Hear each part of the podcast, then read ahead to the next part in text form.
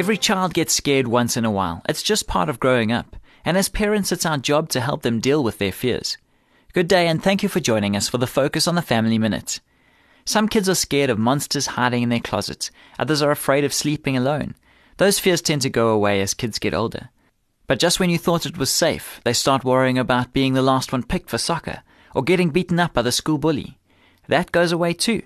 But then a few years later, they worry about being rejected by the opposite sex or failing that critical math test. Although fears may change, the reality doesn't. Kids deal with anxiety at any age. That's why it's important to talk to them about their fears and worries.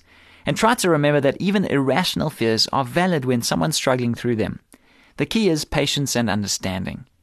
For more information on family issues, please call Focus on the Family in South Africa on oh three one, seven one six, three three zero zero or visit our website at s a family dot co dot z a.